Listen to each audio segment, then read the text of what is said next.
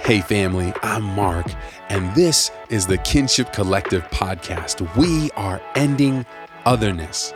We are sharing and lamenting and celebrating our stories and reimagining scripture together in ways that build empathy, connectedness, and solidarity, and help us to experience one another as family. This week, we get to hang with Andre Henry. He's a singer, songwriter, activist, inviting us to imagine and fight for the world that ought to be. We get to talk about his journey from art to activism to an integrated artistic activism. We get to talk about the toll that that has taken on his mental health. And we talk about his forthcoming book, All the White Friends I Couldn't Keep. And then we reimagine Matthew chapter thirteen, verses thirty-one through thirty-three. Here's Andre Henry.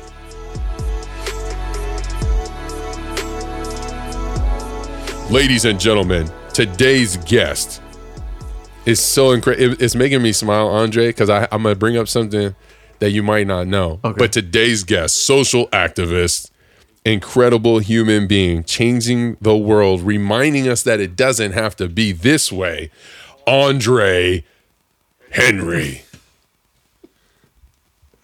Come on. Give it up. Yeah, there we go. There we go. Thanks, y'all. Act like y'all here. Come on. I really hope that you're do like you're doing voiceover work for money somewhere, because that was great. You, oh, you have a great movie thanks, voice, Andre. Like a movie trailer oh, voice. Th- that's that's what my friends my friends that I grew up with tell me. You got a face for radio. So. Andre, this is what I wanted to tell you. My favorite place in my city, one of my favorite places, I would go there. I would tell my daughters, most of the time when I drive by, I would stop. I say, this is where I remember that I come from a long line of people who are unbreakable, who have navigated this world. And it's the Jackie and Mac Robinson mm. Memorial. Mm-hmm. And many times when I would go there, I would see this local guy huddled up with some people strategizing for some world change, and I would I would let them do their thing, because I knew I was dropping in just to remind myself of fortitude and remind myself that we can keep going if Jackie can kind of break through mm. and do his thing. Um, but I would always see this one guy there huddled up with some people. Wow. You might know him. You might see him. Wow, yeah. I didn't realize that, you know, like, man, yeah, we did have a lot of meetings uh, over there by the Jackie Robinson heads in Pasadena um, yep, yep. with with Black Lives Matter Pasadena, actually, yeah. Um, yeah. Man, wow. yeah, That's so yeah. cool. Yeah, it is cool. And and honestly, I think what's when the beauty of being in that space for me was always being reminded of internal strength and fortitude. And then to think about you being in that space, it was a reminder also of the continued work and the continued journey. And we've, um, so Andre, w- would you introduce yourself to folks who may not know you? Sure. Share a little bit about your story. Sure. I mean, you you you introduced me really well, so I don't know if there's much more to add, honestly. Um, but uh, yeah, my name is Andre. I am a singer-songwriter. And, um, you know, in twenty sixteen... the summer of twenty sixteen, that was my final straw. I feel like many Black people have a final mm. straw when yeah. they get tired of bearing the weight of this anti-Black world and the mm. mental burden of of Blackness. Not that not that Blackness is just a burden, but you know, mm-hmm. but it can be. And I think that many of us do have a final straw where we say, all right, enough is enough. I've got to do something to fight for my people. Mm. And um, I have been making music my whole life. And up to then, you know, I, I wrote some political songs here and there, but for the most part, my music was about romance, about love, you know. Um, but in twenty sixteen, after I watched Philando Castile bleed to death in front of his girlfriend and their four-year-old daughter, the day after I watched Alton Sterling Um, be killed by local police.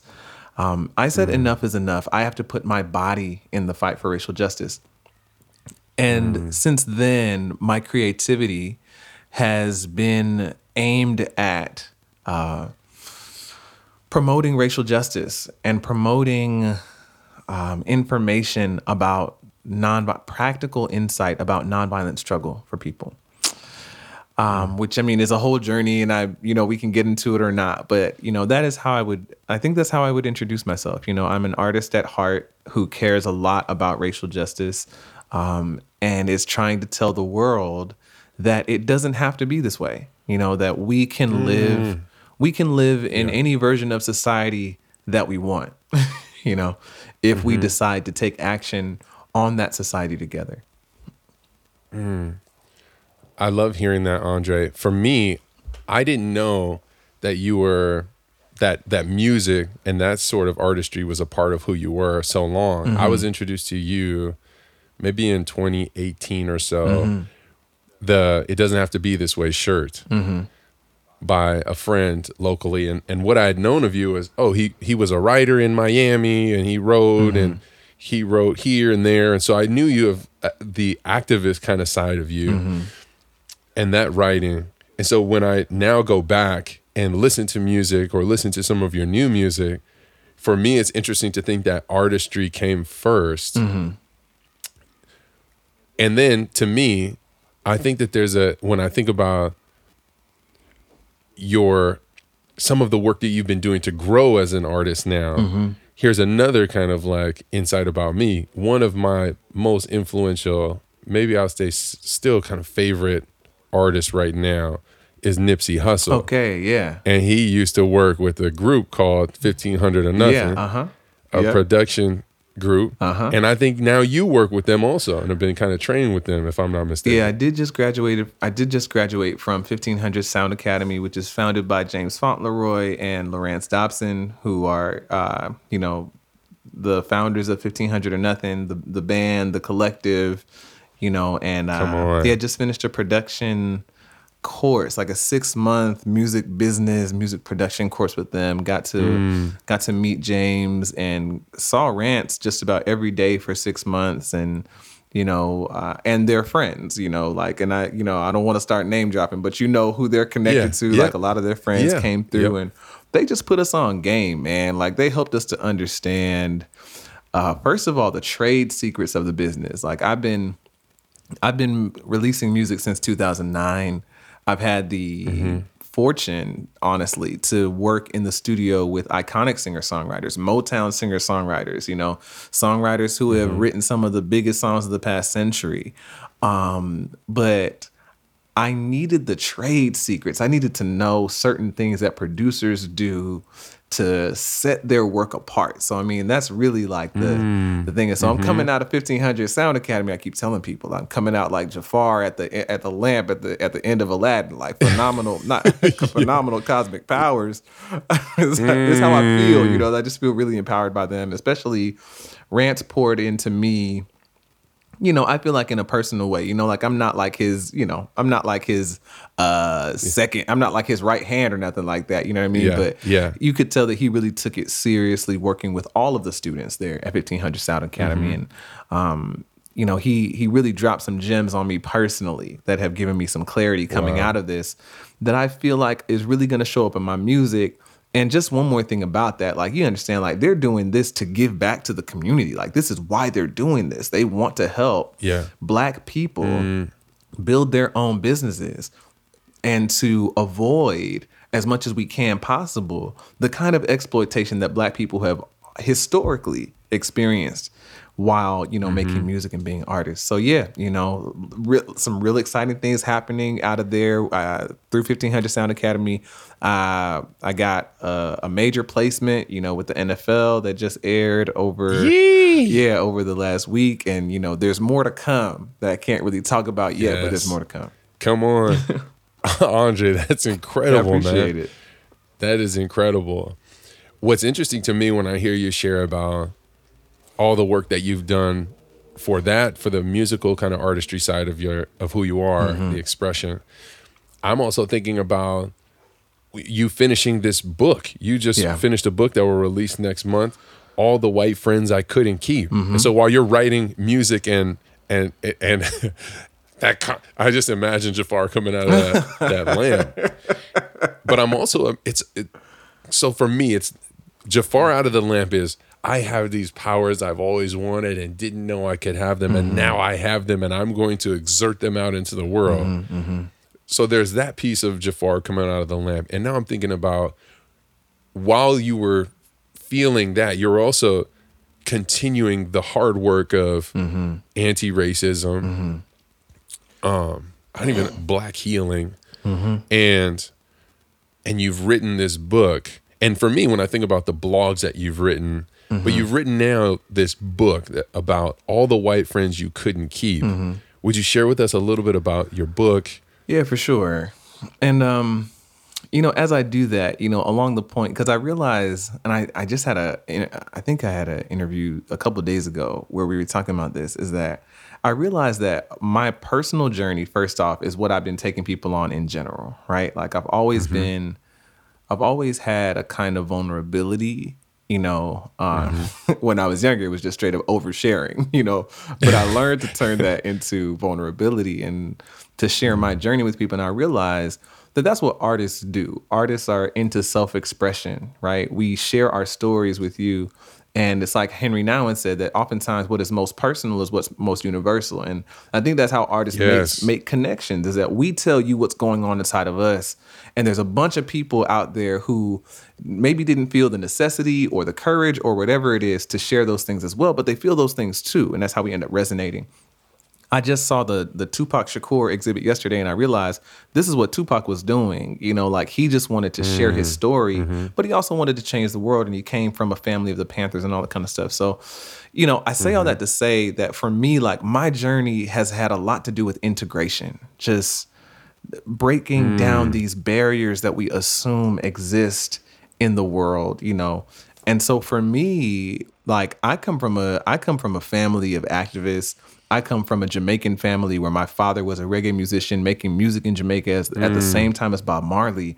And so for him, as an activist interested in black liberation and a musician, you know, who exposed me to reggae music uh, early on in life, there was never any mm-hmm. distinction between making music and fighting for social justice. You know what I'm saying? Like, yes, especially yeah. because in Jamaican culture, artists are so influential, you know, like they, mm, uh, mm-hmm. reggae music is deeply political, deeply spiritual, deeply sensual, all at the same time. Mm, and politicians mm-hmm. know that if they want to get people on their side, they need to get the artists on their side. So I just want to say that as I do that, because all the white friends I couldn't keep is first off framed around three of my songs. There are three parts to the book, and the lyrics of those songs frame each part of the book intentionally, because when I was writing the chapters of this book, I literally was thinking of, okay, well, um, about delusional. And then I wrote chapters one and two thinking about how, thinking about delusional. And I wrote um, chapter five, I think it is, uh, we we don't debate with racists, thinking about how long. And I wrote, mm. you know, how to be hopeful, thinking about it doesn't have to be this way. You know, my my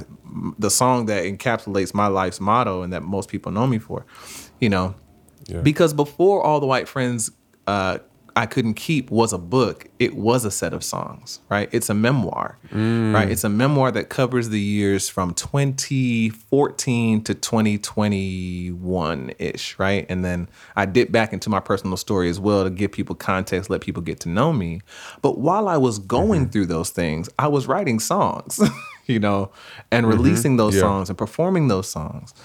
So, um, yeah, so All the White Friends I Couldn't Keep is the book that I needed when mm. when I woke up in the summer of twenty sixteen and said, I can't do this anymore. I can't bear the burden of blackness and silence anymore. I have to speak yeah. up and speak up and speak up often. And mm-hmm. I also have to learn, how did my predecessors actually fight this thing and win some ground, right? Like things have not changed as much as they ha- as they need to, but I mean, right. the white only signs, whites only signs are not up on the water fountains in the restaurants mm-hmm. anymore. So how do they do that? And so that sent me on a journey to study systemic racism and to study nonviolent struggle, study the civil rights movement, study study uh, freedom struggles around the world.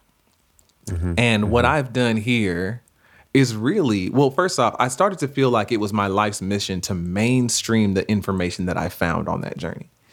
Because what I found as I studied freedom movements all over the world was a bunch of stories throughout history of a few ordinary, organized, outraged people working oh together to confront dictatorships, totalitarian regimes, you know, um, apartheids and empires, and winning, you know. And mm-hmm. I found that, well, first off, the thing that I felt was no one ever told me these stories. I didn't know these stories existed. And if more mm-hmm. people knew that these stories existed, then maybe we would have a freer world. Maybe we would actually gain some ground against racism. Mm-hmm. So that's mm-hmm. what I'm really trying to do in the book, is give people that information that I didn't have when I woke when mm-hmm. I when I woke up and said, I gotta fight. Because what I see is a lot of people subscribing to strategies for racial ju- justice and racial progress that are not going to work.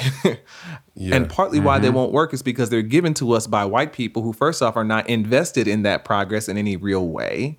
Right. Right. right. right? And mm. also who don't know what they're talking about because they don't know the stories either. Mm. Wow. There, there's a couple of things that stand out to me about what you just said. Mm-hmm. The first thing is, if you haven't listened to Andre's podcast, you can.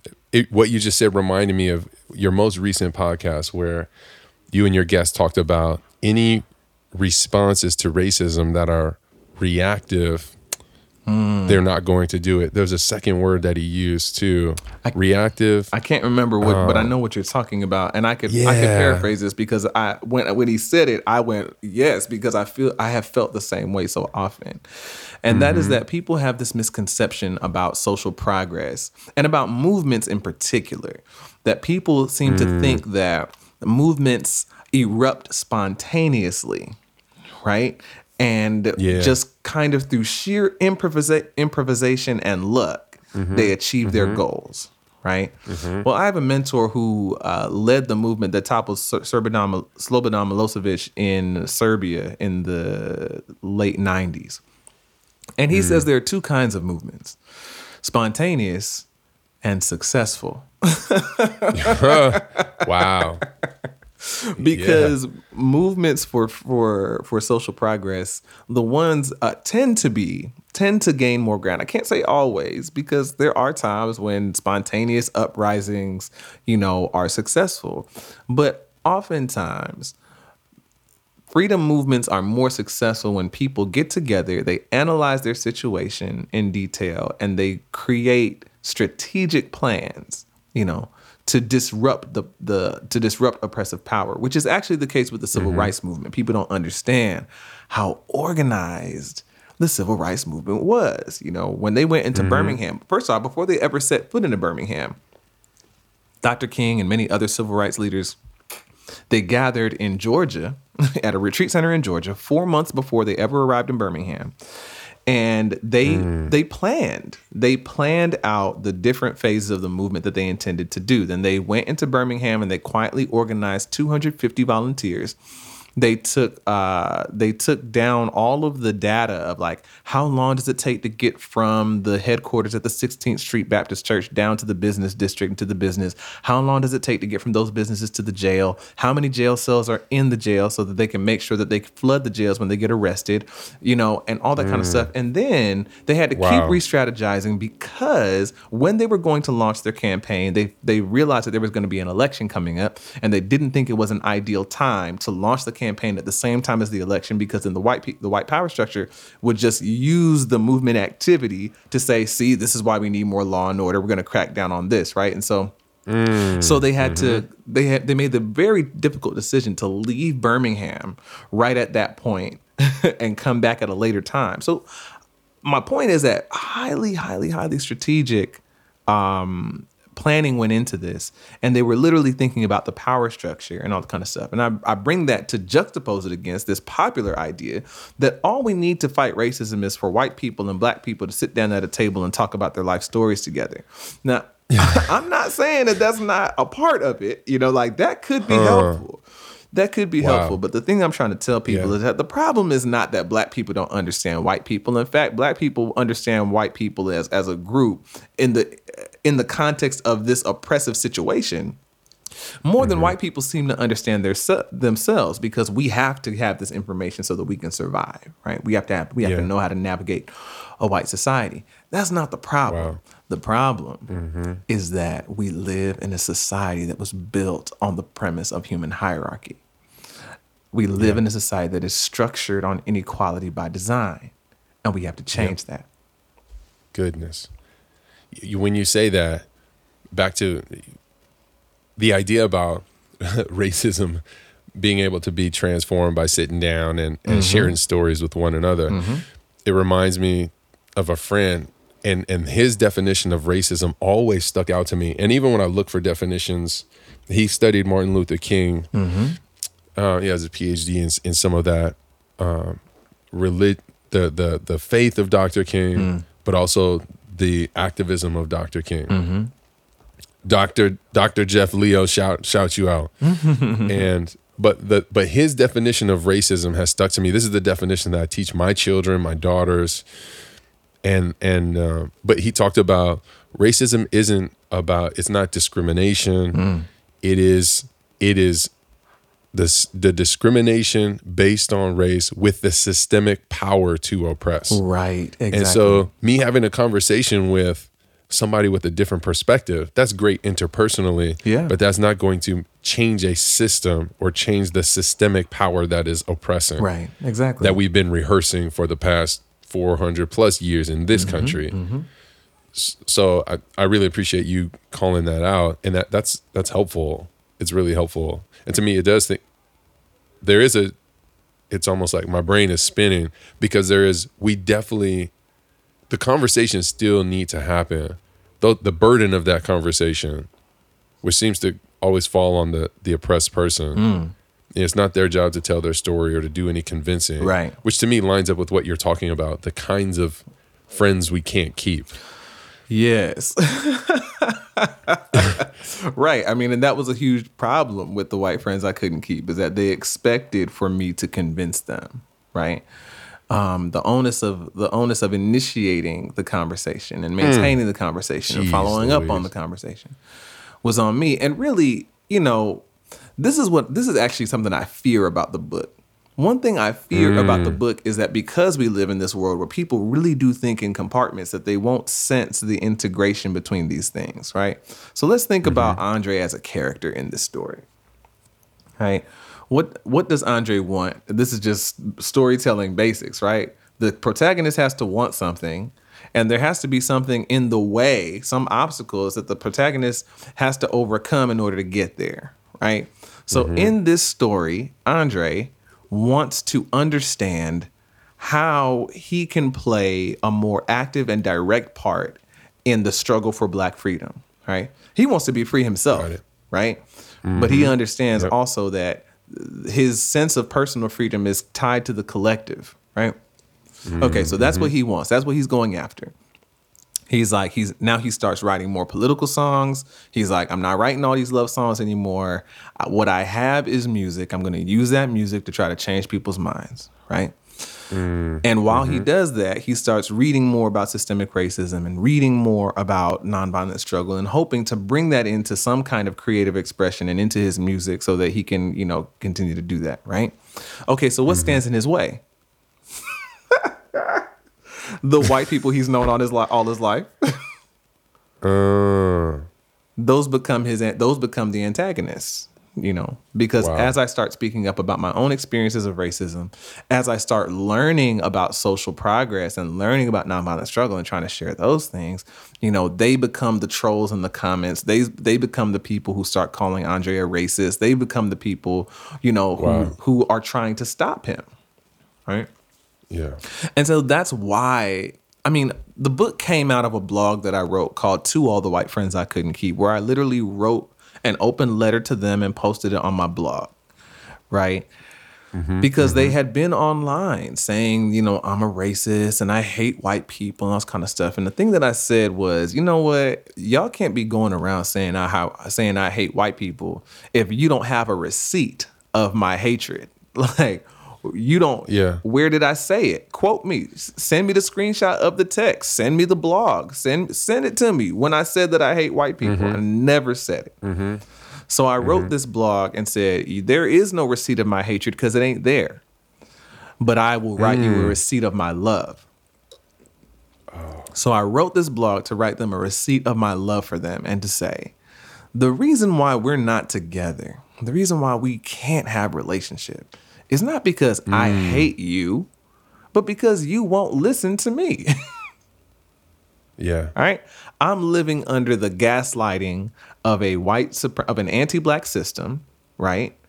In which mm-hmm. individual people who believe that they are white, because we all know that whiteness is, you know, race is a invented category, right? Social. Mm-hmm. Right. It's, it's an invented category, and whiteness is, you know, also invented. So, all right. So these people believe that they're white, and so they become agents of that anti-black system, trying to enforce it on me, telling me that I can't be angry about racial injustice. I'm not supposed to protest racial injustice. I'm not supposed mm. to understand uh, America's violent racist history and speak about it. I'm not supposed to take it personally, you know, all these kind of things. So they're trying to police the way that I think and feel and move in the world. And it, as long as they do that, we can't have a relationship. Because mm. the thing that I have to do is that I have to pursue my own freedom and the freedom of my people, right? Mm-hmm. That's what I have mm-hmm. to do. Right? Mm. And anybody who stands in the way of that, you know, can't be close to me. Mm-hmm. Mm. There's there's a couple of things that came up in my mind while you were sharing. You started to talk about why you couldn't keep the friends that you couldn't keep. Mm-hmm. Were there people who proved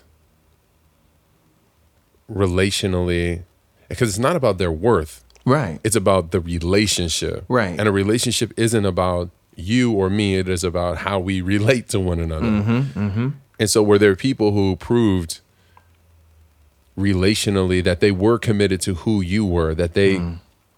could hear your story and honor who you were and who you were becoming and how yeah. you were growing and how you were changing or transforming, or I don't even, I would call it maturing. Yeah. So I don't know, waking up.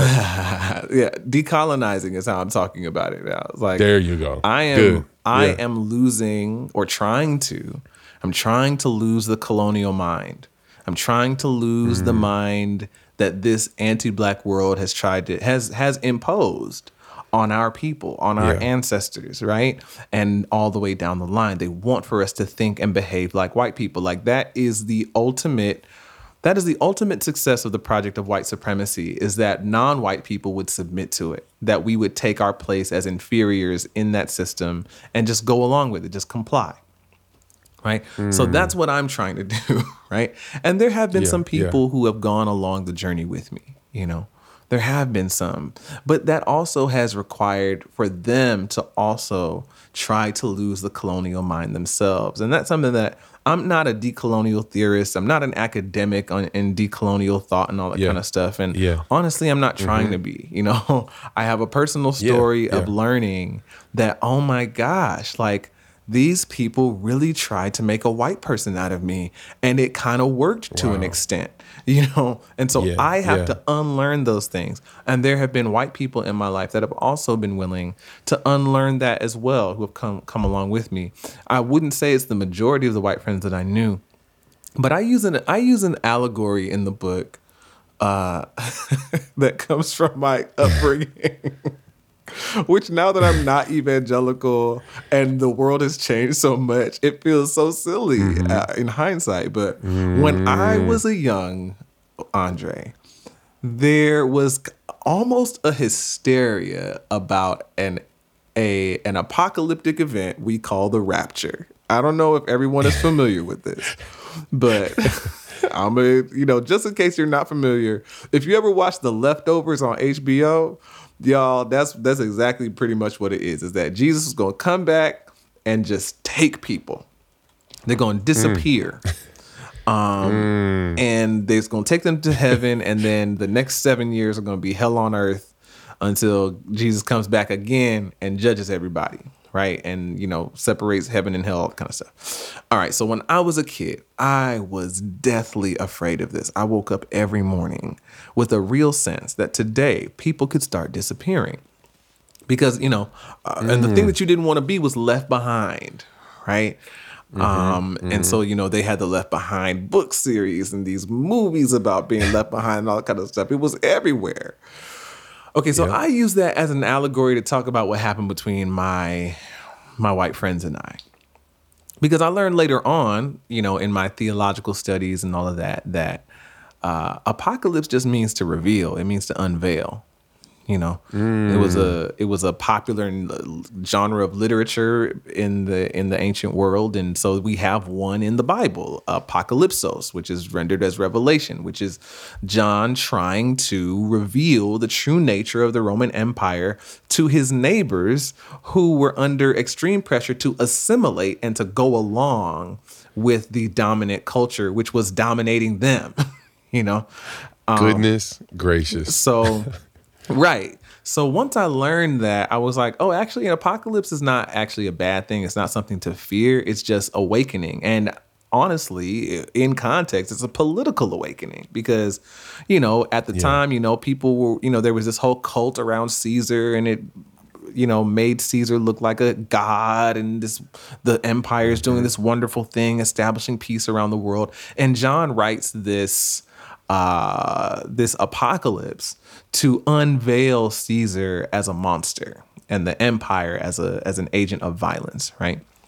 Mm-hmm. So anyway, so that's not that's not something to fear. Well, I feel like the Black Lives Matter movement has done that to America and has done that to the mm-hmm. global system of anti uh, global system of anti-Black violence, has unveiled, has pulled back the veil on so many countries that were established on, you know, to par- to quote Doctor King, the uh, the sweat and suffering of Black people. Right. Mm. And in that apocalypse, some people just got left behind because they didn't want to go. Right. Those are the white friends I couldn't keep. Uh, they're they're and they were always welcome to come. Oh, a part of why I wanted to go into all of that is because what I learned is that when you do go through that painful process of political awakening, you find people on the other side who become your community. Yeah. Everybody can't yeah. go through it with. I shouldn't say can't. Everybody's not willing to go through it with you. Goodness. But you will find people on the other side who share your values, who see what you see, you know, and they become new family. So yes, there were some that came along with me, but I also found a lot of non-Black people, a lot of, uh, you know, and a handful of white people on the other side. I mean, I shouldn't say it like I'm through with it. I'm still, you know, right. waking up, but I think this is one of the most important things to learn because for two things, and I, I want to say this up front so I don't forget because I can, tend to get lost. So one is um, it's hard for people to let go of those who don't want to go along with them, right? Right? They don't, it, it feels, and it's it's really difficult, you know. And the second is it has to do with misconceptions about unity that are wildly popular about racial justice. So I'll start with the the wildly popular, you know, misconceptions about pursuing racial justice, because I think that'll lead us naturally to the, you know, you can let these people go. First off, people take the like the last bit of Doctor King's speech at the Washington, at the March on Washington, because he keeps saying, you know, we can do this together and we can do that together. And, you know, I have a dream, little Black boys and little Black girls, you know, uh, playing together and all that kind of stuff, right? And they they do that and they say, okay, well, this was Doctor King's dream of unity. And so what we need to just do is come together. Doctor King was talking about unity for a specific purpose. Like they forget, even in that section of that speech, he says, we can go to jail together. Now, white people never talk about going to jail with Black people when they talk about racial justice and racial unity and us coming together. And they never talk about going to jail. Why not? Well, why was Doctor King talking about going to jail? Because he was talking about coming together in unity for nonviolent struggle against this system of oppression. That's what he was talking about. He wasn't just talking about unity for unity's sake. He was talking about unity in struggle against this oppressive system, right? And that is actually the kind of unity that we need. You know, we don't need to just come together with different people just for the sake of being different. And the truth is, we can't until we start addressing, you know, anti-blackness and its influence on non-black people, especially what people who believe that they are white. Because when you send black people into spaces where that anti-blackness has not been dealt with, you're just sending them into a context. You're just setting them up to experience violence. And we know this from, from, from Ruby Bridges' first day at school. She's the first black student to integrate that school in that year. And what did she face? As she's entering the school, there are white people outside, you know, uh, Klan hoods and signs saying, we don't want to go to school with the N-word, right? And her first year, year inside the school was very isolating and very painful, right? So that's why that superficial unity doesn't work. People actually have to work through that stuff. And so Doctor King is talking about that, you know, unity for struggle, unity to struggle together against this oppressive system. And when we understand that the unity that we need is among our allies and not our opponents, then we stop wasting our time and our energy reaching across the aisle to people who have no intention of ever working together toward that goal. And some of those people don't even want racial harmony with us. They just they just want for us to live among them quietly as their inferiors, you know? And that's not something that we're willing to do. So then we start understanding that we can let people go, especially when we start talking about that unity for struggle. We actually don't need everyone, which is another common misconception. So like when we start doing it, people are like, oh, well, you know, if you really want to do this, if you're really serious about this, then you would be trying to make Klansmen into anti-racists because you got to you got to argue with the people who disagree with you. And the experts on this say, first off, you don't need everybody. You need three and a half percent of the population ish. You know, you need about you need a you need a small minority of people who are willing to engage in sustained nonviolent campaigns until the victories are won. Right. And so you actually can you actually can say there are some people not worth moving because they're not movable. Right. So one thing, you don't you don't need everybody. And the place to start with getting that minority to work with you is definitely not with your most ardent opposers. You know. So then, when, then, then once you start understanding that, you can start letting people go because you realize it's not necessary. So what is the benefit, actually? I start asking, I would start asking people, what is the benefit of trying to get this person who really doesn't want to go on this journey? What is the benefit of trying to move them? And then I would ask them, what are the costs? Because it can cost you a lot emotionally, psychologically, constantly talking with people who are gaslighting you about your oppression. Oh, my goodness. Yeah. You know, when you shared that about the community on the other side of apocalypse and the people who have done the work together, who have mm-hmm. worked to understand together, not just um, worked to understand in different places, trying to understand the same thing, but coming together mm-hmm. and working together. And there's some, there's different kinds of conversations when we, and there, and there's a different sense of purpose in that too. But it made me think about our mission when we talk about creating solidarity. There is a relocation of who I stand with and why I stand with them and how I stand with them. And if this doesn't work for my my sister, the trans black woman, mm-hmm. then I won't allow it to work for me. Yeah. Um, mm-hmm. But there's a relocation. So I have to be willing to take that. And in the system, there's places where that's an L. But when I'm with my apocalyptic community, mm. that's a W. That's mm-hmm. a win. Mm-hmm. There's there's love and celebration there. Mm-hmm. But I think one of my personal, it, it, it's not a, it's just what I wrestle with is that when you're in a system and this system celebrates certain things, yep. I know that by standing with my, you mm-hmm. know, my trans brothers, mm-hmm. I'm thinking about a brother right now. Mm-hmm. who I love. Mm-hmm. I, I have, I've said that I don't want to, I'm, I'm, I'm, I don't even know how to say this because I'm not sacrificing anything. Yeah. But it, I know that I've located myself in a place that will not be, that will not have the, like, the, the, I don't even, the, the, the W's, the wins that come from a system mm. that celebrates white supremacy mm-hmm. are not, are not the, the wins that come in a system that celebrates solidarity mm-hmm. with the folks most oppressed and most marginalized. Yeah.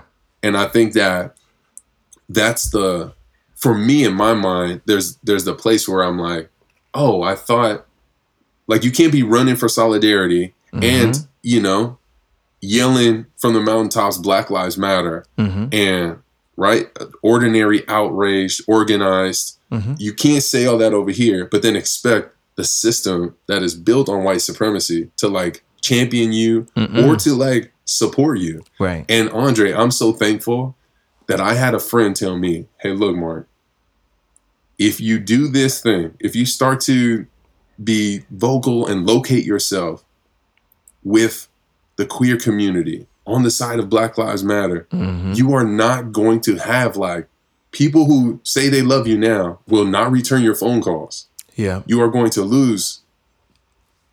And so I really appreciate that invitation that you're reminding us. No, no, no. You're just finding your, your, it's not a new tribe, mm-hmm. but it is the tribe that exists now yeah. in the space that you exist now. Right, right, right. And so that that's helpful for me. I just really yeah. appreciate you sharing that. But I also know, and I, I wanted to share a side story too. Yeah, yeah, yeah. The first time that my daughter, my second daughter is fair, red hair, blue eyes, because mm. my mother is white mm-hmm. and my wife's father is white. She's okay. Filipino and I'm Black. Gotcha. So our kids are really mixed. We went to a Black Lives Matter prayer uh, rally in our city. And mm-hmm. there was a man there yelling, ordinary. The only thing we need to change things is ordinary, outraged, organized human beings. Yeah. Which was you. And I just so appreciated that reminder. Yeah. Because we don't we don't need superhuman. We don't right. need the, the cosign of all these other people. Right. Stay the course. Your voice matters. Your presence matters. Yeah. But the first time that she was saying Black Lives Matter was at that rally. Mm. And we had meaningful conversations walking to it and meaningful conversations walking back from it. Yeah. I just wanted to share that with you of how much, you know, I appreciate your presence and how much that has meant for me and, and my yeah. family and my journey with that. That means a lot to me. Oh, I, I'm I'm glad that that can, you know, I hope it gives you life just like it gives me life to think about some of those moments. Yeah. Hey family, it's me, Mark, again, and I'm so grateful you're listening to this conversation with Andre. It's so meaningful to me. He's so packed with wisdom, and it just reminds me that every listen that you take of this podcast, you're growing your empathy, broadening your perspectives, and building solidarity. If these are impactful for you, would you subscribe at us on Spotify, subscribe on Apple Music or Apple Podcasts, and would you share us with your friends and the people who you think this would be impactful for? Because we know it's not for everybody, but for those who need to be included in this kind of a conversation, we'd love for them to find a space where they feel seen and heard and accepted and valued and celebrated. Would you rate us and review the podcast wherever you're at? Again, this will help us to include more people in the conversation because we, with every listen, with every time we're engaging, with every time we extend celebration to someone, we are cultivating and unveiling the reality that ought to be the reality where we see each other as family. Now back to our conversation with Andre.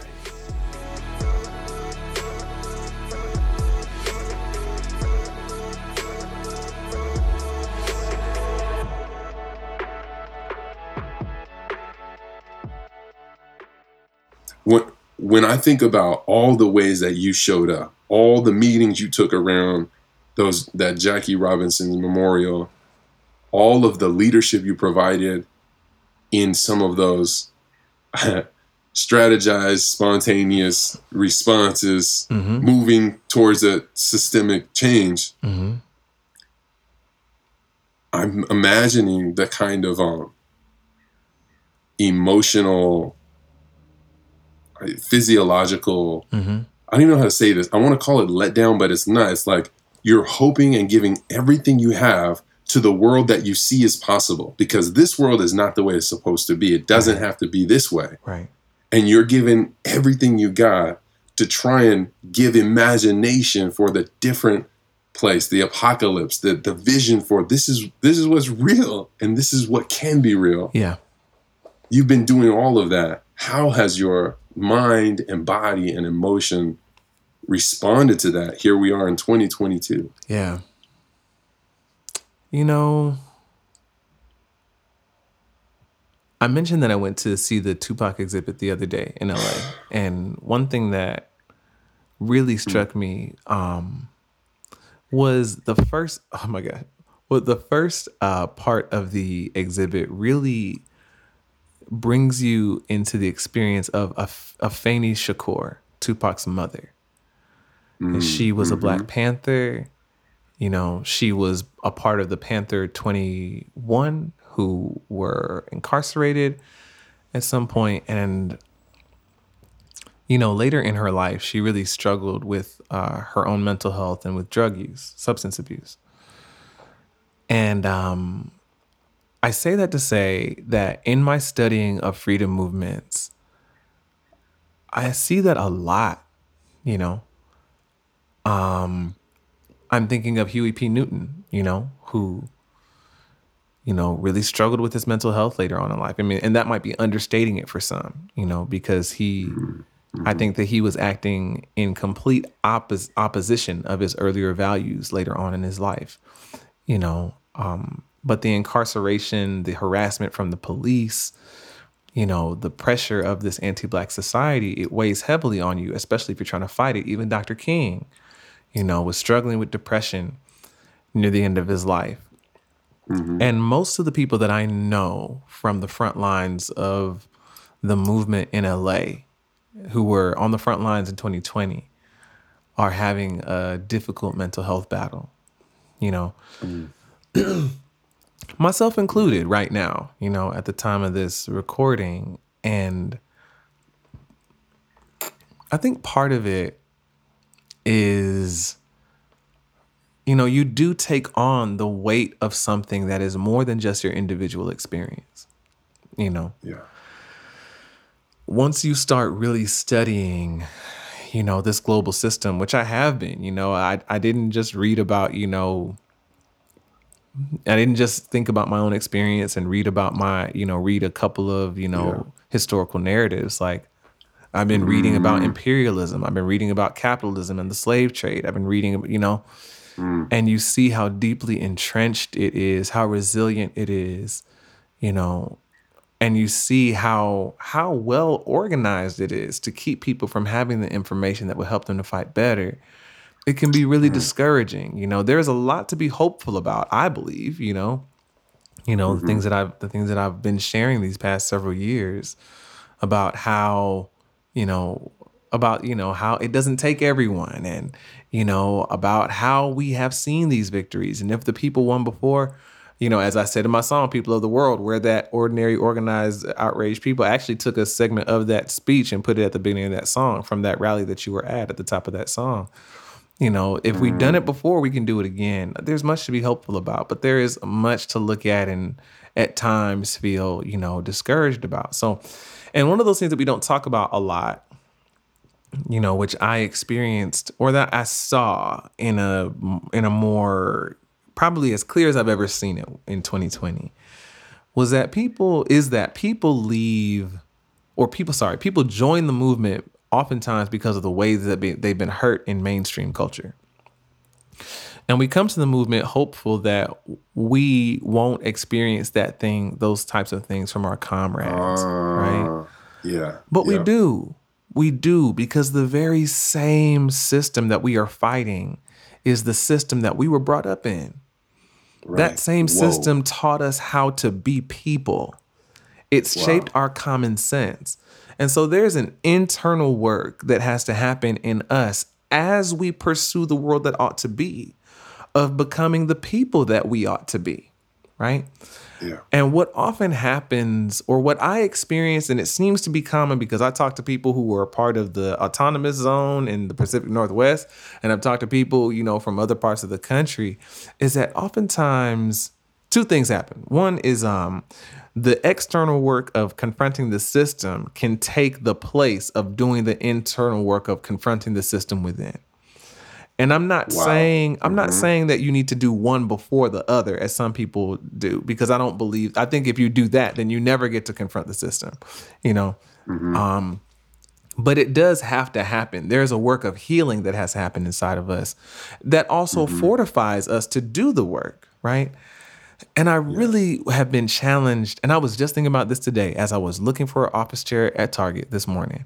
And I'm literally, I be having conversations with myself about movement stuff and just thinking uh, about this. And um, I was just thinking about love. You know, it's almost Valentine's Day at the time of this recording. And so obviously love is kind of in the air, you know, right now. Come on. Um, and I was thinking about love, and I'm just thinking, like, there was a time when I really did give up on love as a political force and as a means or end of political struggle. It just felt trite. You know, it felt like, you know, people say these things, but really they're just kind of spiritually bypassing the work that needs to be done for social change. But I've really mm-hmm. thought about it, bro. And I have been in loveless organizing spaces. I have oh, been in spaces yeah. where love was not the means or the end, and love was not really, or it was rhetoric, you know, you know, talking about Black yeah. people loving each other. But I literally have been in organizing spaces where the lead organizer referred to themselves as a dictator. You know, Yeesh. and yeah. they they have they hold several marginalized identities, and I'm thinking, well, you holding several marginalized identities, more marginalized identities than I, even so, mm-hmm. you know, are now recreating the same kind of hierarchy and toxic workspace in this movement space as you could anywhere else in mainstream culture.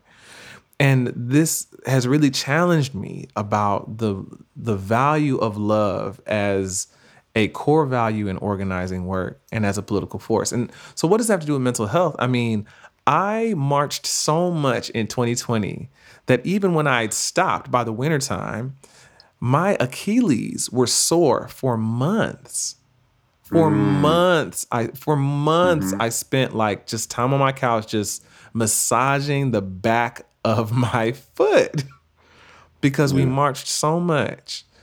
Um, but I also uh, was diagnosed with P T S D, you know, in early twenty twenty-one. And it had to do with mm-hmm. experiences that I had with certain organizers who, you know, I'm not, I'm not trying to bash them. I'm just saying that when we don't do this internal work, then we bring this stuff into the movement. So there were organizers acting like right. bullies. I was having nightmares yep. about the police, yep. about people coming in, you know, kicking in my door and shooting me in my sleep. And sometimes the assailant was the police, and other times it was other organizers, you know, wow. who would threaten yeah. me harm. And so what does it do to you when you have you feel like you've woken up and you've seen the violence that's that built and structures your society, and you have invested so much into it that your literal body is sore for months after you have, you know, stopped having that level of activity. But then you experience the same, you know, kind of uh, toxicity within the movement, you know. Yeah. And the thing yeah. that has really challenged me is that, you know, I've been saying a couple of things. First off, let me tell you a story. There was one time in Pasadena where, you know, uh, a group I was working with called for an occupation of City Hall uh, without much planning or forethought. It just kind of happened, right? So, you know, yeah. we're there, you know, we're all there that night, and we don't have any training on how to, uh, you know, let's say we all want to move in a unit. We want to flee the flee the scene. We don't have any training in doing that together. We don't have any training on holding mm-hmm. space together. You know, how to lock, how to, you know, make yourselves harder to move. We don't, we have we've yeah. we've made no plans or no agreements about who's going to get arrested and, and why, and who's not going to get arrested, and who's going to call people's people if they get arrested and all kinds of. We don't we don't have any of those plans. So. Mm-hmm.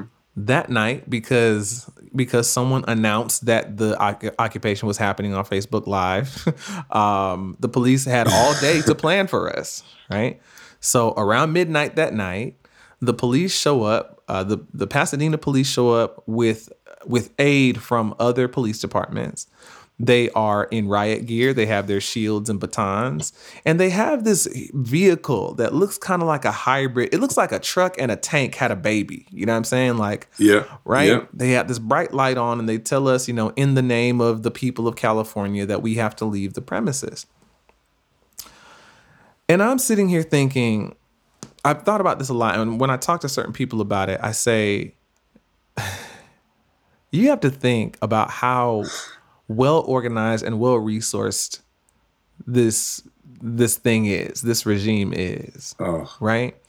And you're this regime meaning white supremacy. Yes, yes. You know, this white okay, supremacist state that has all the guns yeah. and all the weapons and all the handcuffs and all the prison cells and all the law mm. and, you know, and all the media yeah. to back up their stereotypes of the people. You know, like they have all this. Yeah. They have all these resources.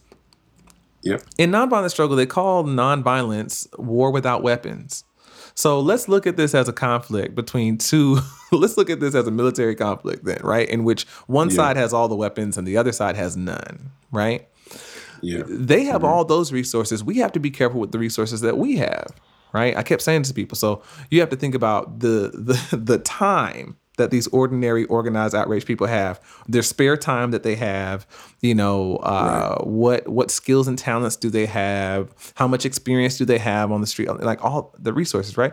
We are expending, I kept saying at the time, we are expending all of our resources in a very non-strategic way. Because it's almost yeah. like, imagine that hybrid truck tank thing against a oh. bunch of broken toys. You know, like, because yeah. that's basically what we did. Like, we are like, the island of yeah. misfit toys. Yeah. You ever yeah. see, remember Toy Story? It's like Sid's toys. Yep. Sid's toy chest. yeah. Oh, Not man. even Andy's toy chest. We've got you got Sid's toy chest because because remember, we all coming into this movement broken. You know. Oh, we're all yeah. coming into this movement with our with different levels of, of trauma that we're already dealing with, standing in front of a highly organized, highly resourced machine of violence. And I really wow, start thinking yeah. about this, and I'm like, man, like without the without the investments in in our healing, there's just no way that we can win this in this way, you know, because we're we're gonna burn out so quickly, you know, and that is what I wow. feel like I've seen happen. So I keep saying, how can we fight the power if we don't feel powerful?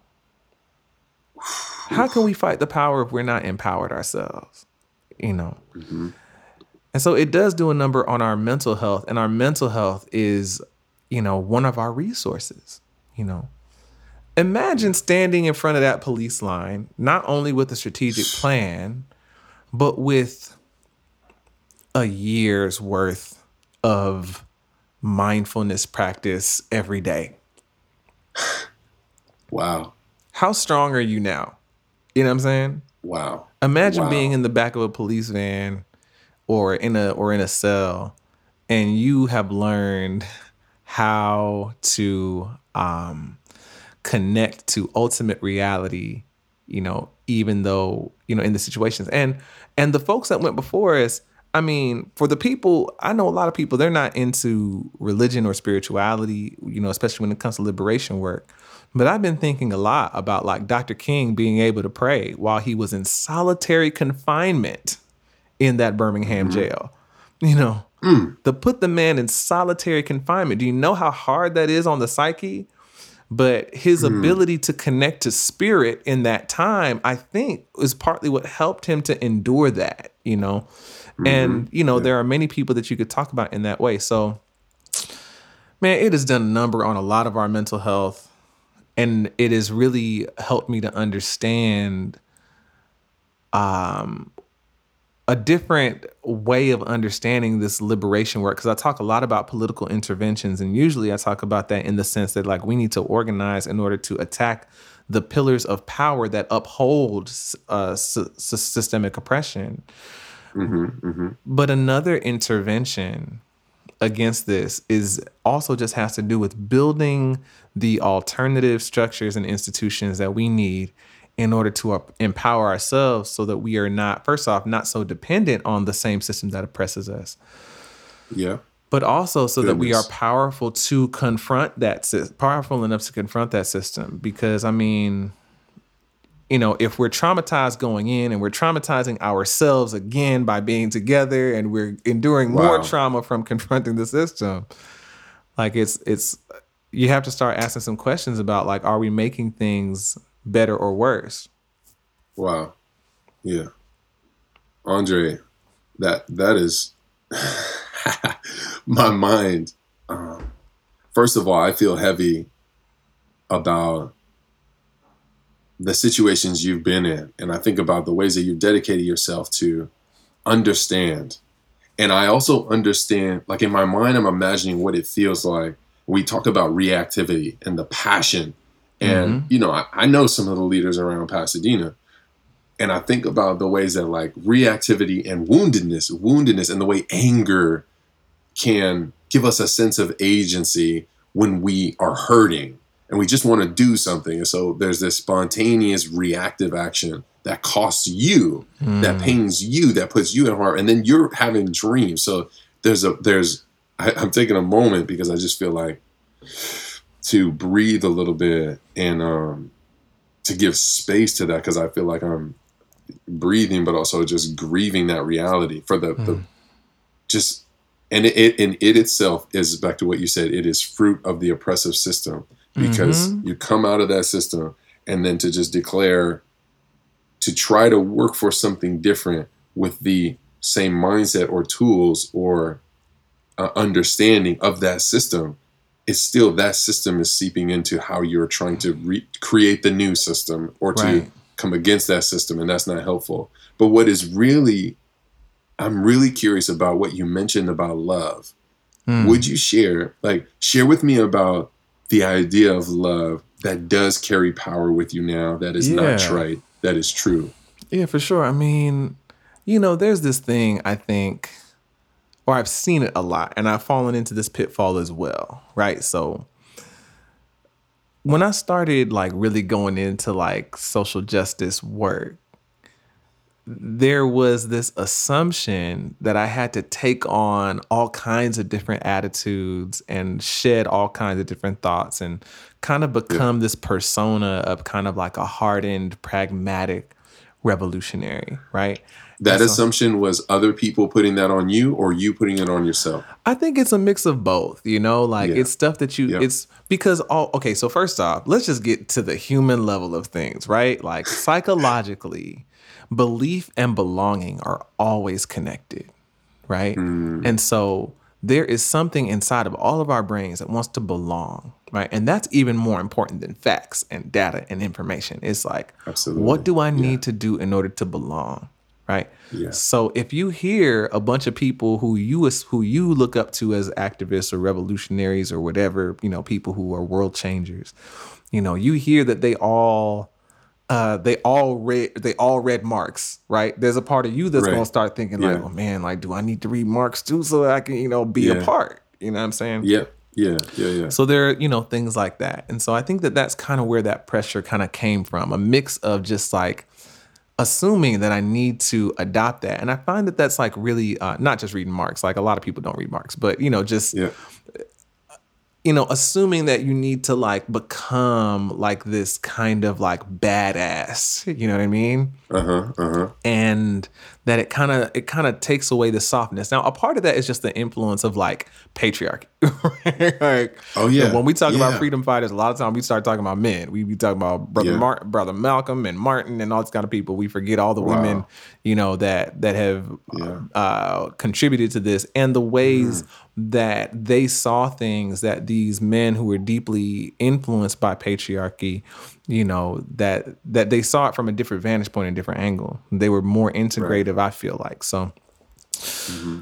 so anyway, remember, I'm talking about this, like my act, my political action was the result of political awakening, right? So, You know, yeah. we you know we were getting woke, you know, and learning learning the problematic origins of so many things in society, and just shedding, shedding, shedding, and deconstructing and reconstructing all this kind of stuff. Yeah. Okay, so I started learning about some of the problematic origins of, you know, romance and romantic romance as an ideology, as one author, one scholar says it. First off, there's a whole canon of literature about the of sociological literature uh, that connects uh, romance and capitalism, which is Ooh. fascinating. Yeah, and yeah. I've read some of that. If I were just a scholar and just wanted to be a professor, that is exactly what I would study. I think it's so fascinating. So anyway, I was reading this literature and I came across like the problematic origins around, you know, you know, things like buying diamond rings and the white wedding and, you know, the honeymoon. I mean, I didn't even know. Did you know this, that like the honeymoon, at least in America? I don't know. If, I don't know if there are many honeymoon traditions, but all I know is that like in America, that the honeymoon has something to do with white people just wanting to be around other white people after they got married. And so they would like just have retreats, basically, at, at Niagara Falls. You know, and they would have these retreats after they get married, and it's just like this. This is a this is a white experience for white people. You know, wow. Um, wow. I didn't know like that a lot that a, a lot of these like um, ideas around like sexual purity, you know, about uh, a woman on, only having sex with one man and stuff like that came from like the development of private property, because, you know, as they're establishing private property, these people who are they're they're they're establishing private property to accumulate and contain their wealth, right? And so that brought up the need for inheritance customs so that they can pass on that wealth to people in their family. And so in order to identify who's going to get the inheritance, they have to know who had sex with who. And the easiest way to figure out who had sex with who was to tell women, don't have sex with nobody else. You know, so, so I mean, I'm start, I started, I started looking at these origins and stuff like that, and I'm like, mm. man, my love life problematic anyway. You know what I'm saying? Like it's, uh, you know, like it's it's hard. It just, I just have not had an easy time with dating mm. in general. You mm. know, um, and so I, I was just like, oh, okay, well, it seemed like the whole thing is bullshit. You know, mm-hmm. like like it, it yeah. has its roots in capitalism and all that kind of stuff. So I kind of pushed the personal part of it off as well. And the political part about love seemed like it was bullshit too, because this is what white people say, like as the answer to racism all the time. It's like, we just need to love one another. And when they talk about we need to love one another, they're not talking about actually taking stock of, of the harm that has been caused, analyzing the system, seeing how the power structure works, and like all that kind of thing, yeah. right? So, right. so I just got right. to a point where in all this deconstructing, I was just like, love just didn't seem useful. I didn't think it was like impossible or didn't exist. It's like, it just don't seem useful as a concept to me. Mm-hmm. Okay, so there's like a whole journey that I don't have time to get into, like how that came yeah, back. I yeah. think it's probably going to be the subject of another book one day uh, because uh. there's so much to be said about it. But what I will say in short about how that kind of broke that was, first off, I read a ton uh, about nonviolence. You know, I started with like Hen- Henry David Thoreau and read all the way down, you know, to current thinkers, mm-hmm. right? Mm-hmm. But I also intended to read the Black radical tradition as well. I wanted to read Brother Martin and Assata Shakur and Frantz Fanon and all that kind of stuff. And so I have mm-hmm. been doing that, you know, I've been on that journey. And it's actually the folks in the radical tradition that really brought love back to the table, you know, uh. even more so. I mean, of course, Gandhi and Doctor King and them, they're going to tell you that love is important. And I'm not, no shade to them. Doctor King is one of my biggest influences as a thinker and as an activist. But mm. the way that Doctor King spoke about love was just like, he calls himself an extremist for love. And I agree with him, because there's that one sermon that he has about loving your enemies where he says, you know, we will meet the oppressor's capacity for violence with our capacity to endure it. You know, he said, I say to all of you, you know, I would rather die than hate you. And I was just, I was just like, man, like, I just wow. imagine myself being a parishioner wow. in that room when Doctor King is saying those things, because it's very mm-hmm. easy to agree with him in two thousand seven, two thousand seventeen, twenty twenty, yeah. twenty twenty-two, yeah. when you're not, yeah. when you don't, you don't think you're going to walk out on the street and be lynched by one of your neighbors, you know. But I try to imagine oh. myself in the sanctuary when he's saying this, and I'm like, Man, yeah. I think if I'm in that sanctuary, I'm looking around like, did y'all hear him? He just said we're gonna meet their capacity for violence with our ability to suffer. I don't know. I don't know if I could go that far. Yeah, yeah. You they know? Got a big capacity for violence. Yeah, they, their their capacity for violence is insatiable. You know, at the mm. time it seemed right. It seemed yeah. insatiable at the time. Yeah. So anyway, I just couldn't. I I just had trouble with it. Is what I'm saying. I just had a lot of trouble with it. Yeah. So anyway, yeah. I start reading the more radical tradition, and Robin D G. Kelley, in his book, Freedom Visions or Freedom Dreams, he talked about reclaiming love as a serious political force. And I was like, oh, man. Oh, no. I don't even remember the details. I just remember him saying it. I was like, man, we talking about love? Man, I wasn't expecting to talk about love here. But what really uh, changed it for me was a couple of things. I talked to you about loveless organizing. So part of it was per- my personal experience. I saw mm-hmm. firsthand Um, I saw firsthand what it was like to experience abuse within the movement, and not only see it, but to experience it myself, you know, mm-hmm. with people who are, you know, trying to wield power over other people in the movement and trying to consolidate power and, you know, disrespecting people and not honoring people and using these manipulative tactics that I used to see in church and never, never thought I was, I thought I wouldn't see them again outside the evangel- evangelical church, but totally did. You know, on wow. the streets, you know, I remember like one of the groups that I was in imploded because of the behavior of the lead organizer. And when it happened, they just blamed it on me. They just said that I did it. People were leaving the group before I left. But when I left, a lot of people left because I think a lot of people took that as a signal that something was wrong. So they blamed mm. it on me. And I called them to to tell them that, you know, I was going to leave and try to explain why. And they didn't let me get a word in. And the thing that they said to me, they cut me off first off. They weren't listening to me. And the thing that they said to me was, you just need to figure out which God you're serving. Now, I'm going to get off the phone before I say something I regret, is what they said to me. Wow. Now, that sounds like some stuff that, you know, I would, that, that sounded like I was talking to some toxic pastor somewhere, right? Yes. Yep. Wow.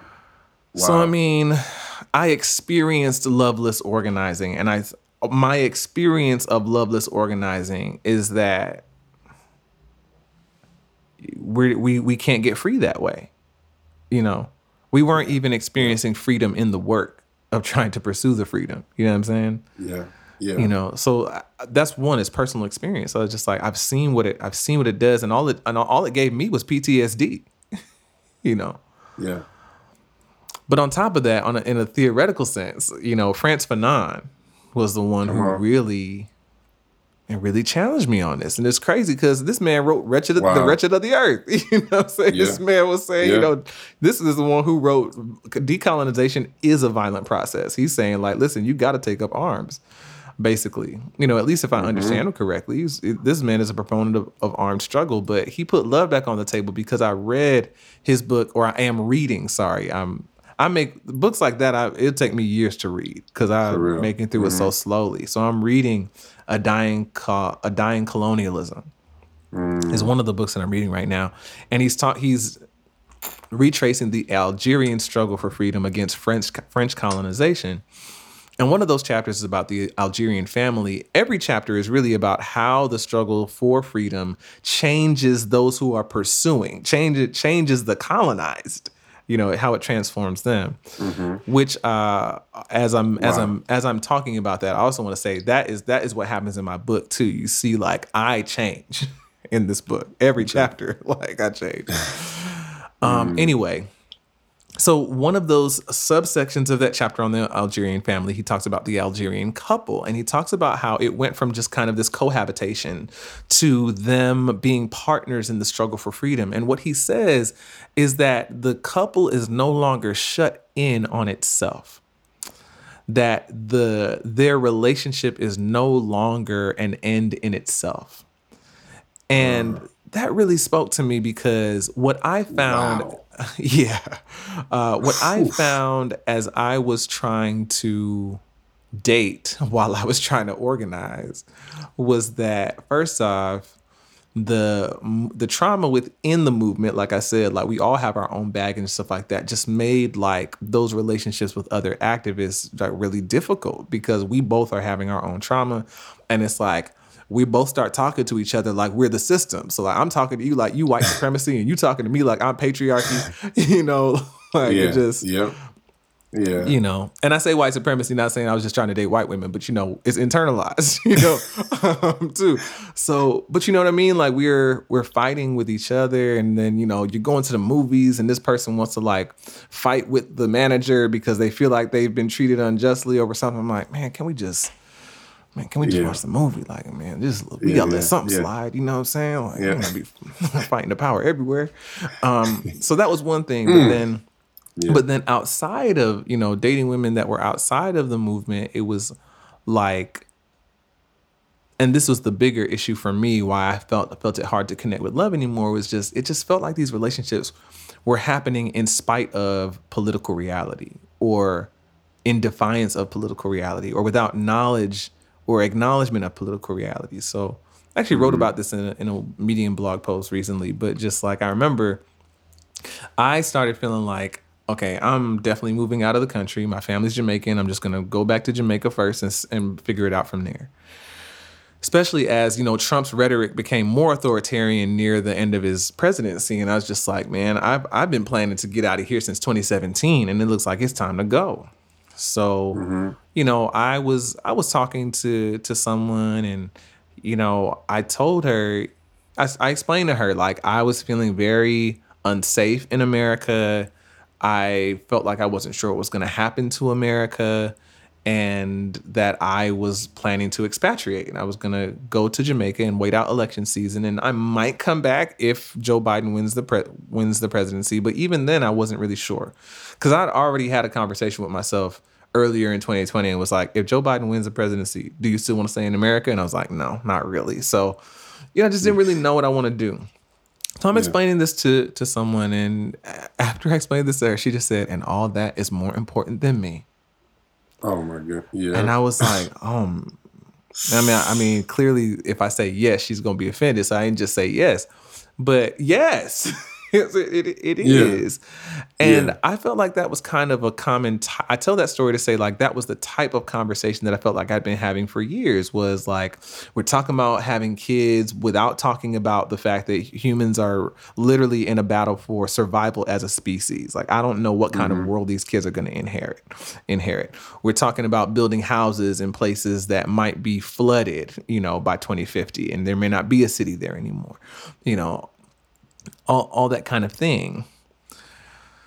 So when Fanon talks, oh, sorry, let me just make one more. The, one of the scholars that I was talking about, her name is Lori Essig, and she wrote a book called Love, Incorporated, and I recommend it to anyone who is interested in just seeing the connection between romance and capitalism. And she talked about how oftentimes our common sense around romance is that it's a very privatized experience. And so mm. I just felt like people that I was dating were tr- inviting me to make my life smaller. Ooh. And... I, not to be grandiose about it, but like, I literally was thinking about, like, how can I participate in the struggle to keep a dictatorship from being established in America? You know what I'm saying? I yeah, have mentors yeah. who have been smuggled wow. into other countries in a cardboard box to help other activists plan, you know, to overthrow the dictator. And when I read that, I found that exciting. I was like, you know, I consider it maybe, you know what I'm saying? Yeah. And so I just couldn't reconcile, like, this common sense that says, come into this one house and care for this one family on this one plot of land, and, you know, just be in this one section. Not, we don't even know our neighbors in this scenario. Like, we're not even like in a collective, in yeah. a neighborhood where everyone's connecting, we're taking care of each other. It's just, you know, just come settle down here. So when Fanon writes about the couple no longer being an end in itself. Yeah. I was like, damn it, Fanon. I might have to write love songs again. uh, with a reimagined definition of love. Yeah, with a love Jeez. that is, with a love that um, is politically relevant, right? Politically aware. And that is connected to the collective, right? And I think this is what Doctor King writes mm-hmm. about when he says, you know, that power without love is reckless and abusive, and love without power is sentimental and anemic. You know, that love at its best is implementing the demands of justice, right? And why Doctor Cornel West says, you know, love is what justice looks like in the public square, right? Yeah, um, yeah. And so with a more robust, politically relevant um, idea of love that includes strategic action on the collective level and um, communal care on the personal level, that's something I can get with. And I think we need it because, again, like I said, I've experienced loveless organizing. All that I've seen come from that is more trauma and more pain. And truth be told, you know, as problematic as as problematic as Christianity has been in the world, you know, the, especially the colonizers' version, hmm. I think that there is something to this idea of a of a belief system where forgiveness is at the center. Oh, where transformative oh, love is at the center. And I think that when we talk about abolition yeah. in the world, it resonates with the values that I grew up with as a Christian, where, you know, we believe that people are, as Brian Stevenson says, that they are more than the worst thing they've ever done, that they that trans, transformation is possible for them, that renewal is possible, that even resurrection, you know, Uh, you know, if, if you can believe that people come back from the dead, right, what can't you believe is possible for this world and for other people? And wow. um, I think that that is that is an idea of love at the center of social progress that is worth keeping.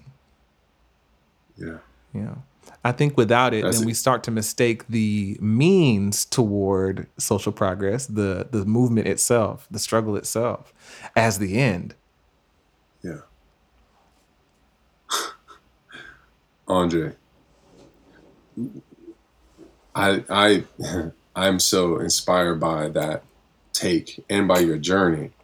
And and before we kind of get out of here, I want to talk a little bit about scripture, because one of the things that we do is reimagine scripture.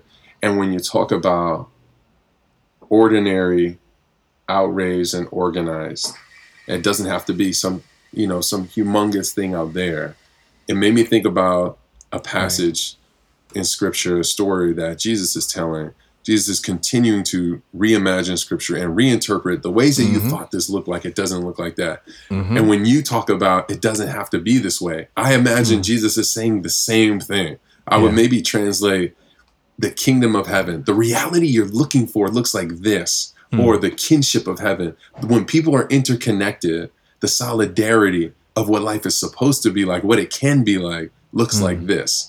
And he keeps telling these stories of like, it doesn't have to look like this. We we don't have to respond to anger with anger or violence with violence. We don't have to treat each other this way. And so he gets to this point and he, he makes these points about some other things. And then he says this, and this is what your presence in essence made me think of. He says, the, or the, the, the scriptures say in Matthew thirteen, verse thirty-one, it says, Jesus put another parable before them. And he said, the kingdom of heaven, the, the way things could be like is like a grain of mustard seed that a man took, a person takes and sows into their field. It's the smallest of seeds, but when it has grown, it's larger than all the garden plants. It becomes a tree so that the birds of the air come and make a nest in its branches. It, it's like the reality we want to live in is like leaven that a person takes and hides into their flour until every ounce of flour is mixed with leaven. This is the scripture that who you are makes me think of. How do you respond to that on the back end of our conversation about love and activism and people? What stands out to you? You know, um, I think that when I think about that that passage, I often just think about how um, we are discouraged, I think, most often because we feel like we don't have enough or that we're not enough, you know, mm. to do this work of trying to change the world, you know. Yeah. And then a weird thing happens with me where, because I've done a lot of this studying and I'm a good teacher. Like I'm I'm good at putting at breaking down concepts for people, helping people understand things. I'm an articulate person. I should be. I read the dictionary in, in, in high school and and and middle school, you know, because I heard Malcolm X did it. So I was like, okay, I'm going to do it. Um, but then I find, you know, that when you go on a journey like I have and you share things with people, then they kind of magnify you in a way, right? Hmm. And they forget, you know, I'm just a musician who got fed up with seeing people die like me, and I went on a journey to try to understand and do something. And if I can inspire people the way that I have, and if I can reach as many people as I have, which I, it's crazy to me that there are thousands of people on my mailing list from around the world that wait, you know, that look forward to getting an email from me so I can share with them what I've learned and stuff like that. But if I can do that, wow. Anybody can do it, you know? And it doesn't have to look like that. It doesn't have to look, I mean, those are my gifts. My gifts are music, teaching, writing, communication. Th- that's my gift, yeah. Right? But I just used mm-hmm. what I had, right? I can't do everything. There are tons of things that should be done and need to be done for this, for this, for this struggle that can't be done by me because I don't have the talent. But there's somebody listening that that's your talent, right? And you look at yeah. it like Moses looked like Moses was eighty years old when he was called by God to go confront con- con- confront Pharaoh, you know, and mm-hmm. all he has is a shep- shepherd's staff in his hand. And God is like, all right, I can work with that. You know, I can work with that. So I think of like when I think of this passage, I think of like, like I say, it takes three and a half percent of the population. This is statistic, right? This is, mm-hmm, or mm-hmm. I should say it differently. No regime in a massive study of nonviolent movements was able to withstand the sustained active nonviolent resistance of three and a half percent of the population. That's a mustard seed of the population, right? Wow.